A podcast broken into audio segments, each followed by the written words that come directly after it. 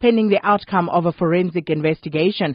The suspension follows an urgent intervention by Finance Minister Malusi Gigaba and his counterpart at the Department of Public Enterprises, Lynne Brown. And this comes after Eskom faced a threat from the Development Bank of South Africa to recall its 15 billion rand loan if no action was taken against Singh and other Eskom officials responsible for the beleaguered parastatal's qualified audit opinion. For more on this, uh, we are joined now by Chris Yelland. Uh, but I must just say, before we speak to Chris, we had confirmed um, uh, an interview last night with Khulani Qoma, who is the Eskom board spokesperson. Uh, that has subsequently fell through somewhere uh, between last night and this morning.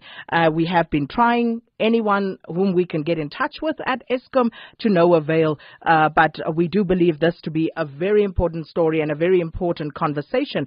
Uh, so we won't uh, just let it slide. Uh, we have invited uh, Chris Yelland, uh, who is an electrical engineer, publisher, and of course energy expert, to speak to us this morning. Chris, thanks for speaking to us at such short notice. good morning, and no problem at all. It's a pleasure to be on your show. Now, let's start with Anoj Singh's suspension. Um, and again, this being Eskom, uh, we can't take the wording for granted given what has happened previously. Um, and it seems as though he's on special leave or precautionary suspension. What's your understanding of what's actually going on with Anoj Singh? Well, of course, it's been a long time coming and it's long overdue. Um, Mr. Anoj Singh is at the very center of uh, massive uh, mismanagement, uh, fraud, and uh, misgovernance uh, at Eskom, uh, and he somebody needs to be accountable.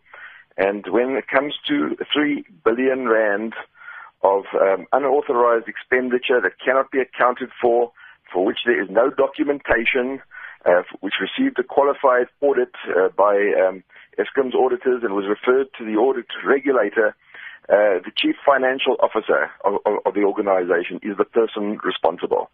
Uh, and so finally, he has been held accountable. The sad thing, of course, uh, and the very disturbing thing, is that it was not the board that suspended uh, Mr. Singh. It was not the board that held him accountable. It was the lenders uh, of money to Eskom that finally called Eskom in and demanded uh, that something should be done. Financial institutions have heavy burdens of responsibility in the way they do business, and it's only right that they should uh, expect the same uh, responsibilities uh, and, and, and, accountability uh, from the people that they finance and lend money to. So yes, it's sad that the Eskom board did nothing. Only a week ago, the Eskom board said that Mr. Singh had been uh, looked at and his actions checked and that there was nothing that he needed to be held accountable for. Uh, but the lenders felt very, very differently. Uh, and, and, in fact, Eskom is in breach of some of its uh, uh lending uh, contracts, uh, and, and the lenders expect that something must be done. And um, the Development Bank of South Africa, if we just uh, can just look at you know their strike there for a moment, the seriousness of that action, Chris, because if they uh, choose to um, you know uh, uh, uh, uh, strike against Eskom, then others might follow.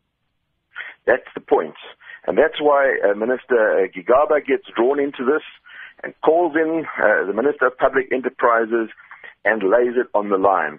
And I think it's also very disturbing that Minister Brown seems to take absolutely no action on her own and only takes action. Say, for example, in the case uh, of Mr. Molefe and his resignation, you know, there was a, a whole team of ministers and ANC met and, and actually read the Minister the Riot Act and told her what she had to do. And it seems that this is uh, the same situation occurred with Minister Gigaba calling in Minister Brown and telling her what she had to do, and then she goes to the board and tells the board what they have to do, and then the board finally act.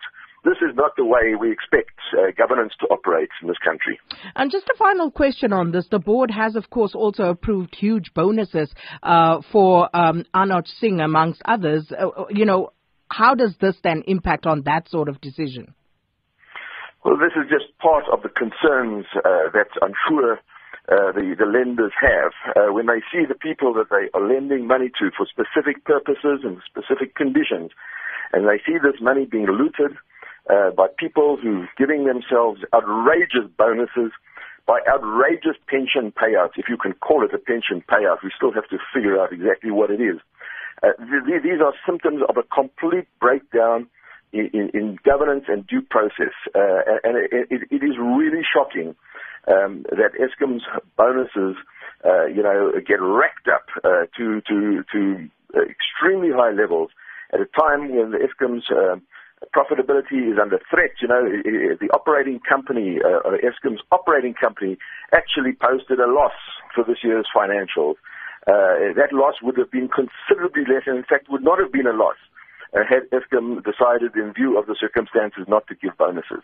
So it's a sign. It's a kind of a, a sign of the kind of recklessness that we see at executive and board level. And in my opinion, uh, this board is completely out of control and only seems to act uh, you know, uh, when, when others hold it to account, when its job is to hold Eskom to account.